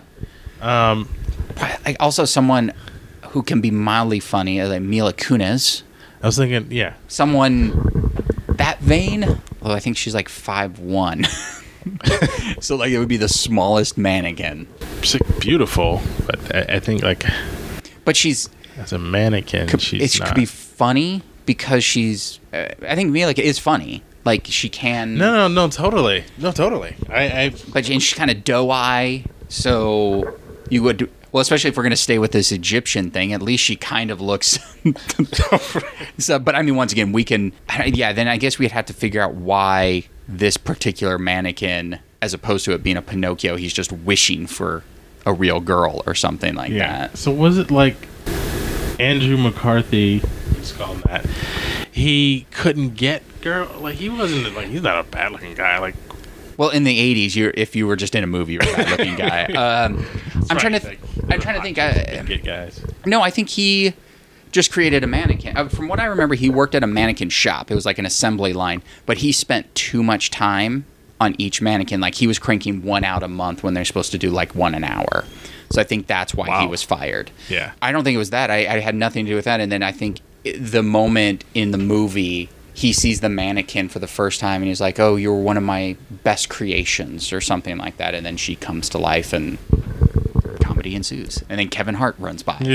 Um, what are you doing? what are you doing? so no, I, I don't think it has anything to do with getting a woman. I think it's just he's in love with his work or something. So so it's not like You can almost get rid of the whole part that he even created the mannequin. This guy could just end up getting a job there and the mannequin comes to life for him. I mean, really, it's like him building her doesn't really add anything. It added an 80s element to the storyline. It adds an 80s element, but it also adds a bit of like creepy. I mean, you got like weird science, and but it, it adds like, well, I've created you. The sort of you know Frankenstein Yeah. thing where it's like I'm in love with someone who I created. Yeah. You know, as, as yeah, you probably get rid of that and just maybe he like when um, who who did we decide that wasn't going to show up? Was it James James Franco goes off on a drinking bender? So uh, Nicholas Hoult goes down to get stuff and he sees all the mannequins and he just finds one in the back that he connects with. I've never seen one like that before. Grabs it for the window and that's when you can put in some sort of you know she's magical you know like she's the one in the back of the store Yeah. or the back of like where they keep everything, all the props and stuff. And he's just like, he's just going through them and it's like, I like you or something like that. He just picks her because she stands out differently. Yeah. Well, one, because she's five three or something. All the other mannequins are six. So maybe he's just like, oh, that's the one I want. Picks her, lightning bolt, I don't know, coin in the fountain, something magical. I mean, something magic. Yeah, pixie dust. and then you don't even have to explain it. Just why? Who cares? Did you see Daniel Day Lewis? He was in a scene. Really? You're watching Mannequin. Why? Is that where you're going? Um, I mean, this is like a fun movie. This is this is something I'd watch. I think what it's weird. It's like it- it's it's one of those, um, and the only reason Mannequin was brought up today is like I think the trailer floated by me the other day, and I was like, well, one, yes, movies like this are still being made. You just don't see them anymore. These are the ones that go to streaming or like Right. these aren't theatrical releases, and it's almost like almost like who would you put into it to even make it a magical movie Any or like ew, like enchanted like i think of enchanted which is something that was kind of out of the norm like it was fantasy based and just hit mm-hmm. those movies come and go and something like this that these were so like mannequin such an 80s movie there were so many of these style of dumb ro- ro- it was basically rom-com with a twist how do we have these two she's a mannequin sold Yeah. next. and then Cannon Entertainment was like, "What do we got next? We got another five more of these films." So, it, and it's also like, what get in this premise? Would this is your big break? And it's like, all right, I'll do the best I can with the Mannequin reboot. Yeah. I mean, you know, when you cast it like this and you sort of, um, you know, rearrange the story to sort of fit who we cast, really. Right. I mean, you can take that premise and then everything we've done. Like, I mean, we've already done that a little bit. It's like, all right, he no longer works at the mannequin shop because that is a little Yeah. bizarre or something like. But in the content of the '80s movie, works fine. Right. why not? Now it's like, all right, we get rid of that element. And and once again, we could have dreamcast it and just went, no, it's Daniel Day Lewis, it's The Rock, it's you know, you Yeah, could just go in we- there and just put, the rock. eh, you know, always because he could play every, he would played the mannequin and the love interest and the store. and the store, and you could really just put anyone in it. Hey, I'm going to put all the top people, and it's like, all right, got Nicole Kidman, Chiwetel Ejiofor. You know, it's like Yeah. I'm putting every person I can in this movie. It's like, well, yeah, of course that movie's going to get made because you put, oh, I got Tom Cruise in it now. It's like, well, yes, Yes. but realistically, I mean, yes, we have a couple big gets in our. Uh, Yeah. I mean, Nicolas Cage, I think is is a big get, but not not plausible. Right. Exactly. I think you just like, look, you're going to play the flamboyant 80s loving friend that works at the store in a wig. I think he would be on our doorstep the next day, just going, so when, when are we shooting? Oh, like in a month. All right, I'll hang here. Like Yeah. he would just hang with you Totally. until the movie started shooting. Nicholas Hoult's a get, Yeah. not enough. I mean, I think you would have to explain who he was. Like if you're pitching, it's like John goes in and all right, guys, I, f- I figured out that I cracked the mannequin nut. Here's everyone we should go after, and this is the tone I'm setting. Who's Nicholas Hoult? Hold on, let me plug in and slideshow some of these people for you. Yeah, exactly. It's about to- that kid doesn't look like that anymore. I know, but his performance is nails. It's awesome. Denzel Washington as the mayor. Wait, it's just not. yeah, now you just can't. Yeah. Yeah, it's like you're not going to make that. Film. Right, We got. Chris Pratt, and you're like, no, you don't have Chris Pratt. it's like he's gonna take a break from Jurassic Five or whatever. Yeah, to- and every movie right now. Yeah. Oh, Guardians three. No, no, no. Hold on, I got Mannequin to yeah, do. exactly. exactly. yeah, I think this is um this is good. I mean, do we leave it open at the end for uh, Mannequin Two? Yeah, I think. I guess if we open the magic element up, somehow the second one is the prequel. Well, I think with anything, everything always has to be open for sequels, and you can just either make a new story, which I'd be down with. It's like, hey, here's a new. But I don't know. Like Mannequin two was terrible. Like all of a sudden, there was another Mannequin. Yeah. It was like William Ragsdale and Christy Swanson were in the sequel. Yes, I know that. Right. I'm not proud of my knowledge Bill of that. Ragsdale. And for him, that was he had bills to pay. Yeah. Like he was he was the trajectory because that if that was 87 the first mannequin that was probably 90 or 91 was uh, mannequin 2 Yeah. and he's already had his fright night fame No, totally. He was he was on he was on that trajectory maybe until Mannequin Two. before we go move on we have to at least pay tribute to mannequin 2 oh it wasn't mannequin 2 it was mannequin on the move on the move. That's Yeah. right. That's that's why I didn't you know the move. although the poster does say mannequin 2 on the move Oh. um, Well, I guess people are like, eh, yeah. oh it came out in 91 good. Meshach Taylor came back I guess what was else was he? I know what else were you gonna do, but uh, Hollywood Montrose was his name. Do you remember? that? Hollywood Montrose. That was I- his character's name. Yeah, I don't. Uh, sure. Yeah. Stuart Pankin was in it. Let's see. Let's see what the director did of Mannequin 2. Hopefully, Stewart Raffill, British director. Ice Pirates. I'm kind of skipping because I don't know a lot of them. Ice Pirates in '81 or '84. The Philadelphia Experiment. Really? Solid movie. Okay. Mac and Me went back down. Oh, Mannequin two. Tammy and the T Rex. Ooh, this Ooh, Tammy and the really. um, the new Swiss Family Robinson. Uh, some things I haven't heard, and mostly everything else I have not heard of. Sorry. Uh, oh, he's a writer. Let's see what he's written. Tammy. oh, Passenger Fifty Seven. No way. Uh, there you go. He went from Mac and Me, Pastor 57 to Tammy and the T Rex. So, sorry, Stewart Raffill. Didn't mean to bring you up into the uh, the ether here. Yeah, all right. Well, Meshach Taylor, Hollywood uh, Montrose. I would have never. All right, he passed away. I forgot about that. Two years ago. Yeah, he did. Yeah. Hmm. Rest in peace, Yeah. Meshach Taylor. But don't worry, Nick Cage will be reprising your role of. Uh, oh, in that he was just Hollywood. Okay. Mannequin. So he was just Hollywood. Who, but So we learned added. we learned his last name in the second. And that would actually work for Nick Cage. Just call him Hollywood. Yeah. I, That- I think I think we we're cast. Nick Cage perfectly in this uh, film, and also give due respect. Michael uh, Gottlieb directed the um, first one, who also directed Shrimp on the Barbie, Kid King and a Kid in King Arthur's Court, Mister Nanny, and a Folgers coffee commercial. So, kind of stopped working. He stopped directing in '95 after Kid in King Arthur's Court, presumably Really? so. Um, Last thing he produced was Midway Arcade Treasures 3. Oh, a video game. Interesting. He went to video games. And Mr. Nanny was the last thing he wrote.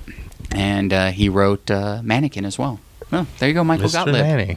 There you go. Um, All right, so I think I think so. You took the job. You are now directing Mannequin.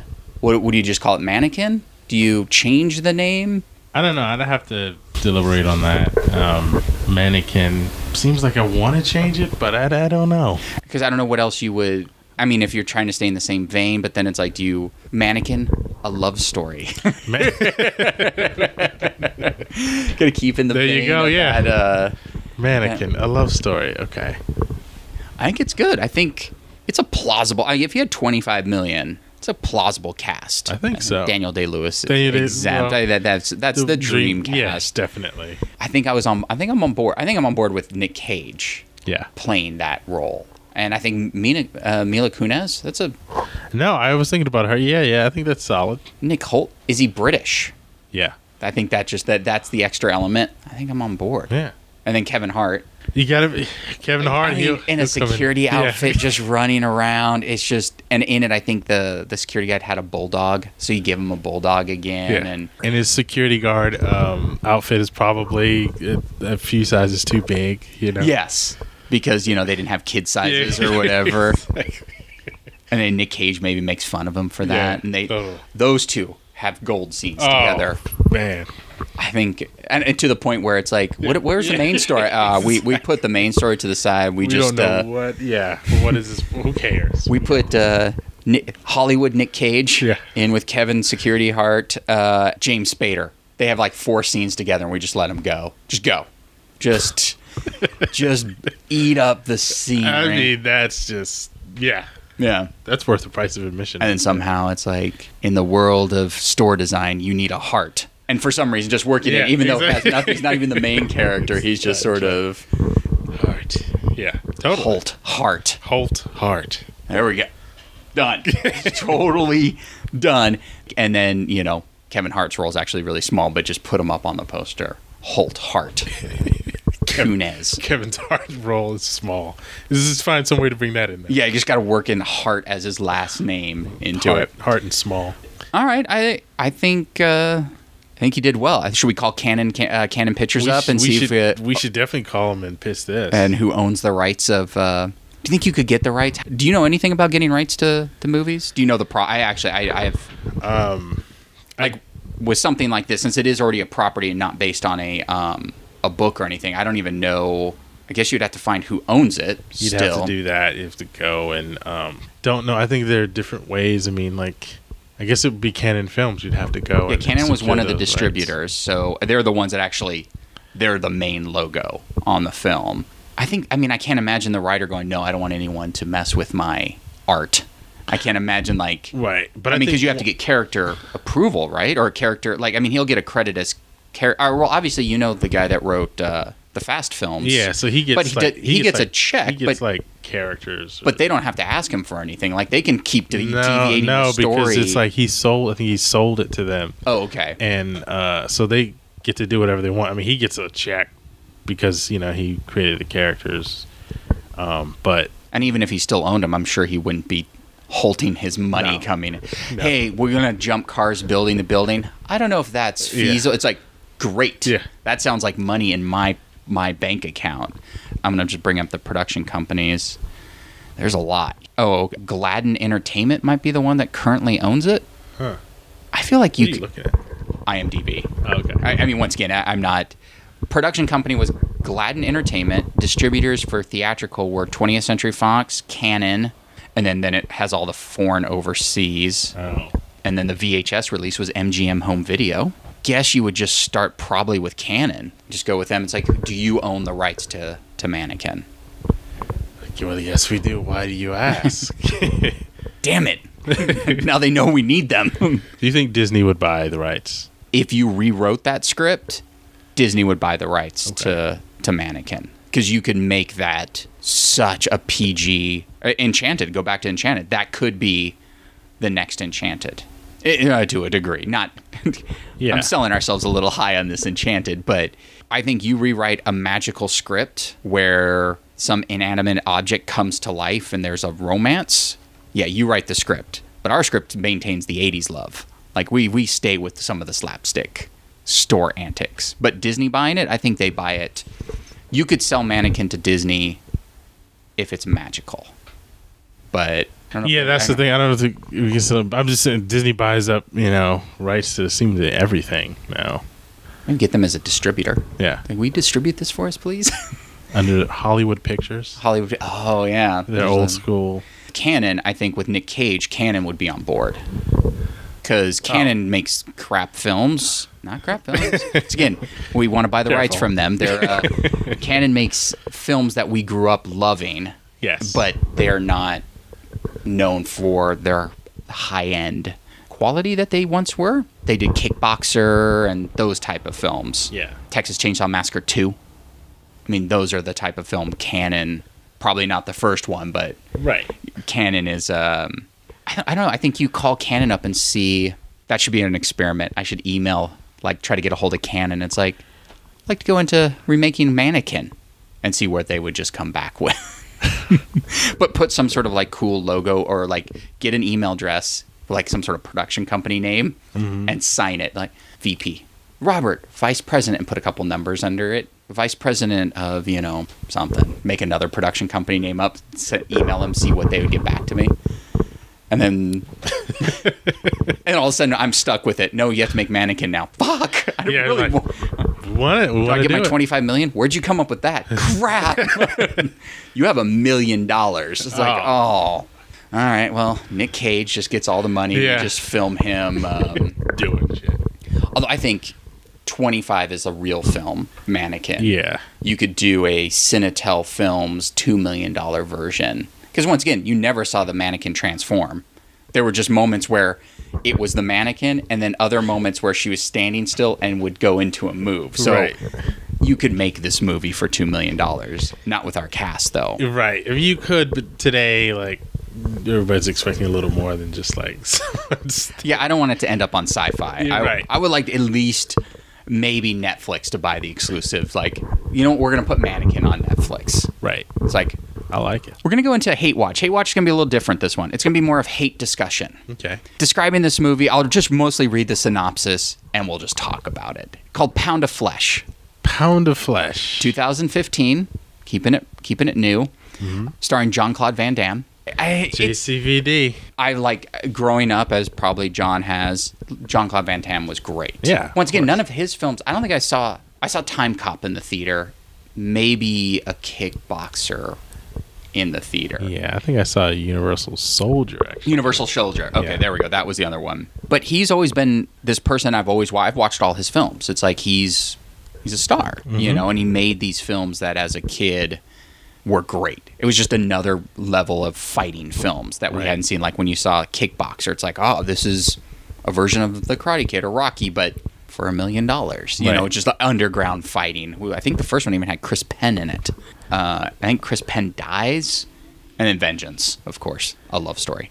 Um, this one budget of 7.5 million is a lot considering all the driving they did in this film were some of the worst blue screen driving I'd ever like the perspective like it would be the passenger angle. Yeah. and I honestly I think they were driving backwards. It was the blue screen was an afterthought. I literally think they went we need a scene in a car. We ran out of money. Eh, after effects. It's it was pretty that, that once again not judging the movie on blue screen. Yeah.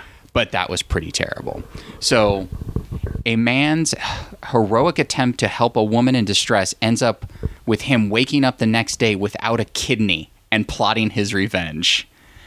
How do you not finish watching that movie? How do you now you know why I watched that film? We could read that again. A man's heroic attempt to help a woman in distress ends up with him waking up the next day without a kidney, plotting his revenge. The more of the synopsis is mm-hmm. in the Philippines, shot in Toronto, the main character, John Claude Van Damme, is going to donate his kidney to his dying niece. He's, so he's already there to donate a kidney. Why he has to go to the Philippines? I don't know. I think you can donate kidneys here, but I mean, I don't know anything. Deacon, the main character, a former black ops agent, awakes the day before the operation to find he is the latest victim of organ theft. Stitched up and pissed off, Deacon descends from his opulent hotel in search of his stolen kidney and carves a blood-soaked path through the darkness darkest corners of the city. Brothels, fight clubs, back alley black markets. and elite billionaire estates.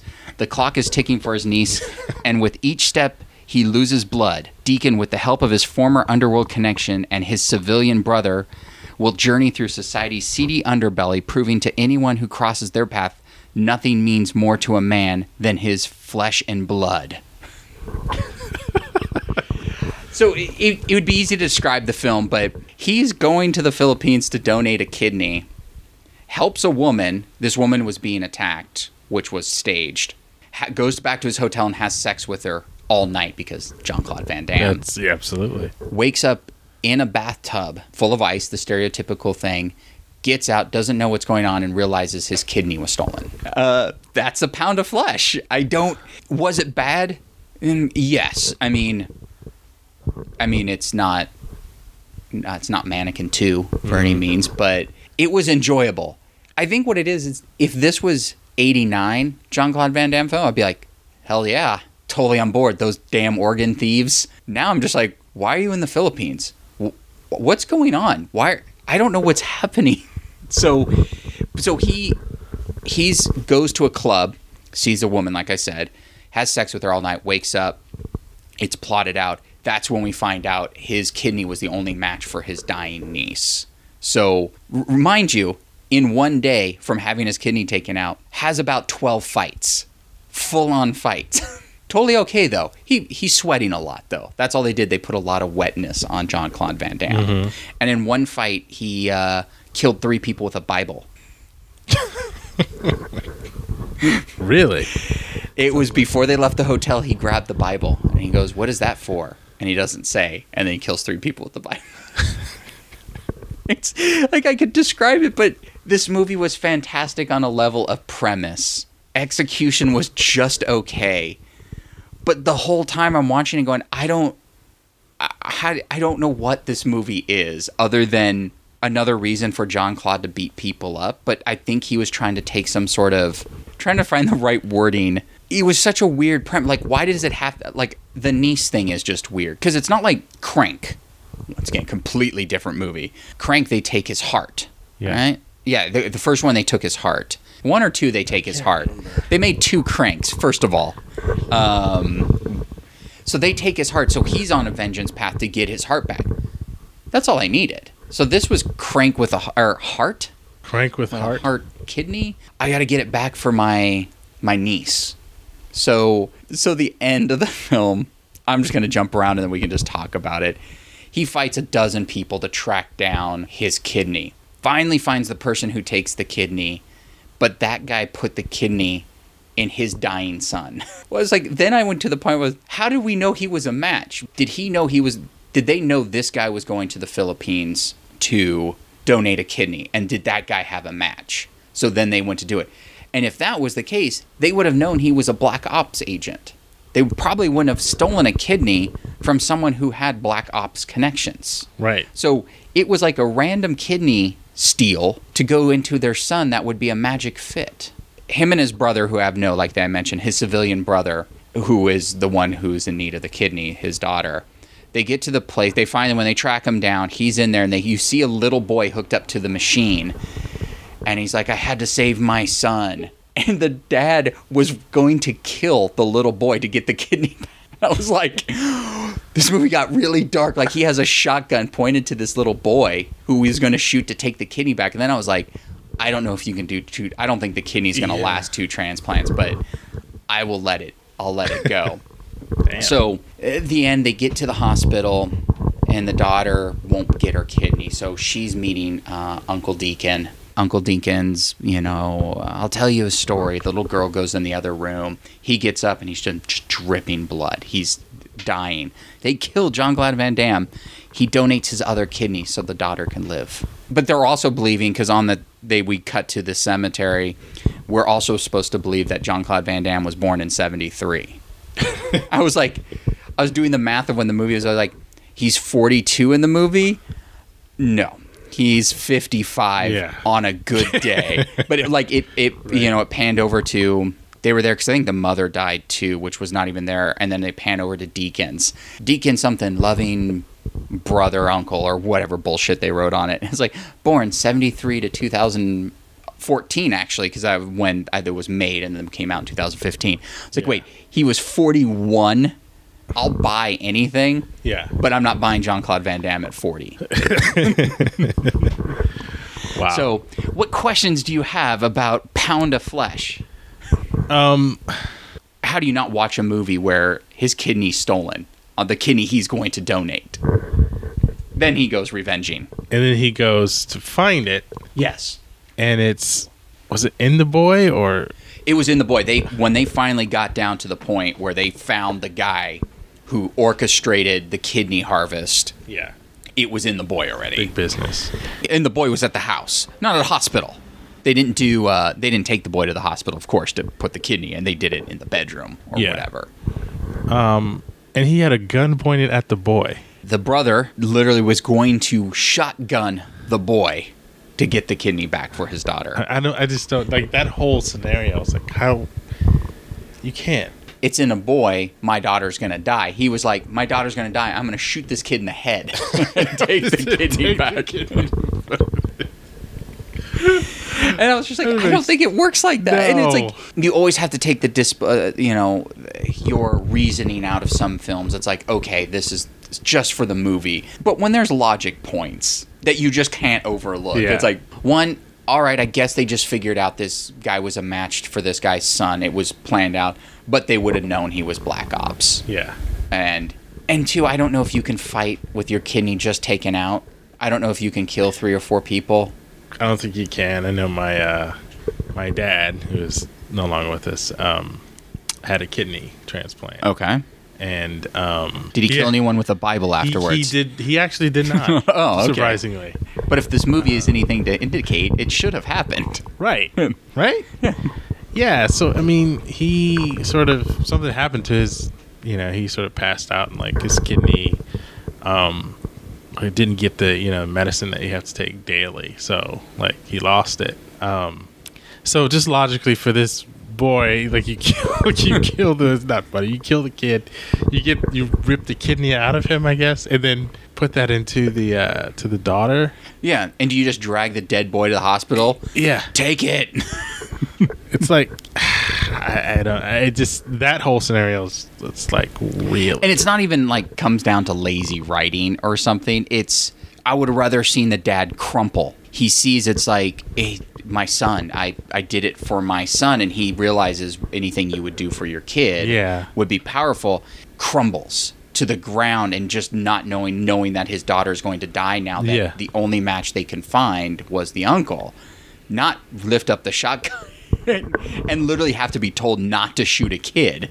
I was like, that's not even lazy writing. That's not even, and that's not even like action writing. It was just, what's wrong with you? yeah it, yeah that's the thing it's it's I understand that it might be like for shock value oh he's gonna put a gun to a little boy and like because the boy has his, the kidney that he wants for his daughter and I kind of get that but you're right it'd be better for him to point it because that's what he I don't know how this played out but that's how he wants that's what he wants to do Right. is he wants to not necessarily kill the kid, but he wants that kidney.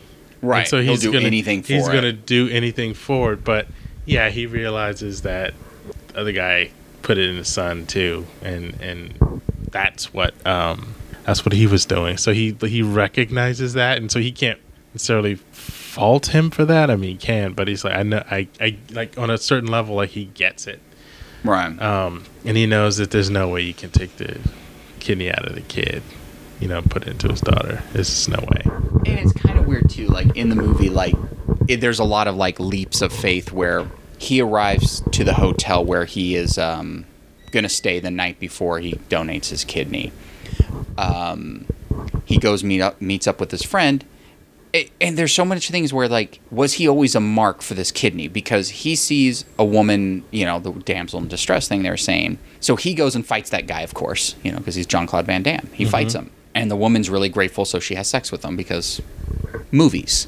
While, when they're done having sex all night because you know john-claude van damme that's how he has sex. Uh, she drugs the water he passes out then wakes up. So you're sitting there going there's a lot of events that have to accidentally happen for this. If was he always a mark? Were they just going to break into his room and drug him and take the kidney? Was this just a long drawn out thing they thought would happen? You would have to know that he was going there that night, knowing he would see this altercation and knowing that he would be the guy that would stop the altercation. Then be the guy that would go back to the hotel with that woman. Once again, I these are things you think about afterwards. At the time, you're like, sure, uh, Right, I- right, I- right. Of course, of course, you're going to sleep with the girl that you're protecting. There's so many like factors that would have to play. Like if that was your master plan, like okay, when he gets, he's going to get to the hotel. This is his flight. Now he's going to go to this bar. When he gets there, start the altercation kind of to the left so he can see it. He'll come and fight, but you know, pull some of your punches, then run away. When he takes you back to the hotel to have sex with, whose plan is this? Like, like, or or was there like that will be plan A? Yeah. If not, we'll just drug him. Like he, why, then it's almost like why not at the bar just slip him a drug and then carry him out? Like there are so many other ways that this plan could have worked, as opposed to some long drawn out version that magically worked. Like I, I don't. It, it, yeah. I'm trying to put logic into pound of flesh. I should stop right there. But I see what you're saying. It's like these the turn of events and what played out. Um, everything sort of would have to have happened for the their plan to to really work, and it does play off of to who he is and what um, you know what his tendencies are. Um, would have to uh, play a big role in you know their overall plan. Right. And so, like you said, then they would probably have to know that he was Black Ops or former Black Ops. Right. So yeah, like you're. I I spent six months studying this guy to get his kidney. Should have spent your money getting a kidney for your son, and not spending all your time Right. Trying to steal a kidney. It- it- Once again, movies you can break down any movie and figure out how stupid it is. Like I mean, if you logically break down any film, Right. you can just sit there and find any flaws. But and it's always easier to find flaws in things like Pound of Flesh, Shark Lake, and you know all these other films I watch. And this one was good. It this was on par. Seven point five million was. I was a little surprised because a lot of fights take place in a warehouse, in a big room with boxes. Right. A lot of boxes and just tables that they fall into. Uh, there was a big bar scene. You know, it's like, oh, they spent their money at the bar Built the bar. in that empty room probably so they got one room and they built a lot of sets so it, it- totally enjoyable it's it's if you're watching jean-claude van damme so that, that's the thing with like hate watch is that i know what level i'm going into watching John Con van damme or nick cage that movie's already on a lower bar if i'm entertained all right you did your job i know what i'm getting into if i don't know like nasty baby i expect something differently Yeah. you know that it's like that you can do that with any movie so you see nick cage like all right I, logic is out the window until i talk about it later and go holy shit this movie made no sense other than nick cage Right. Yeah. I mean, as far as like you know, logic and uh, if you want to juxtapose this against other action movies, yeah, I mean, you can break it down. Um, and to say this just makes absolutely no sense, or it does only in this when these turn of events happen exactly how they happen, and then you know I can't really explain the whole putting a kid gun to the boy's head and that and, it was weird. That's the only thing i probably had the biggest issue with because it kind of structurally didn't make sense Yeah. like if you were to just if he just held it up for a second and then crumbled like he thought about it right. but then just But that's not what happened. No, it was just like it was on the kid way too long, and it wasn't like to the temple or anything. Because Right. then it would have been like, okay, everyone needs to take a step back from the scene and retake. Right. Um, but it, I don't know. There's something about these films when it has John Claude Van Damme where you're like, this is just what I remember as fun. They're just fun, dumb movies, which I still enjoy. Yeah. There's nothing. I, I'm not going to say guilty pleasure because I enjoy watching them. And yeah, some will make me angry. I'll be mad. I'll be mad that you made me watch. Well, no one made me watch this. I'm mad at John made me watch this film. For Right. Me to watch. It's like you have to watch this film. You must watch. I didn't. I literally. I don't even know. And of course, I think the poster is him walking with sunglasses and an explosion behind him, and I was like, John Claude Van Damme. No explosions ever in this film, but the poster was just, and it was called Pound of Flesh, and I was like, I bet it, I bet he beats up a lot of people in this movie, and he did with a Bible. So I but where did that come from? I, it was almost like they wanted like that, like a cool fight scene like they all do now. Like everything has to have an element since like basically the Bourne films. It's like, oh, I'm going to take a rolled up na- uh, magazine and beat the crap out of you, but not actually kill you. Whereas John Claude, I think, actually stabbed a guy in the eye with the uh, with the corner of the Bible. Uh, but I mean, he never was like Really? never had like a cool one liner, "Thou shall not kill." Right. You know, I was hoping for that. I was like, Oh, please. I was like, give me a Bible quote as he does it. I was like, I'll be so on. But it was like, but John Claude, I don't think was ever one for quippy one-liners. Like if it was a Bruce Willis or Yeah. Arnold or maybe Schwarzenegger, like would have dropped some sort of Bible reference when he you know, took someone. You know, take Wow. that. This is- You're you're Abel to my Cain, Yeah. bitch. Drops the Bible. there it is. they probably had a take of that, and it's, eh, it just doesn't work. John Claude's like, I, I don't do puns. Yeah. I don't do uh, snarky comments. It's like, oh. I don't say sabotage. I say sabotage. No, but your character does. Yeah. I don't. yeah, I do, but I don't. Yeah, but you're not your character exactly. Yeah. And then you just went, great, sabotage. exactly. All right. Well, as always, we've uh, hit almost the two hour mark. We always forget to do Southland Tales Uh, well, I had to save that for next time. next time. Um, probably, if I can get it on Laserdisc, I'll rewatch it again so I can fresher course It's on. Uh, best on laser, di- laser disc. Absolutely. Laserdisc was a missed missed opportunity format. All right, well, uh, Southland Tales next week. Uh, everyone go watch Mannequin. Absolutely. Please. All right, this Do is yourselves Robert. a favor. This is John. Take it easy.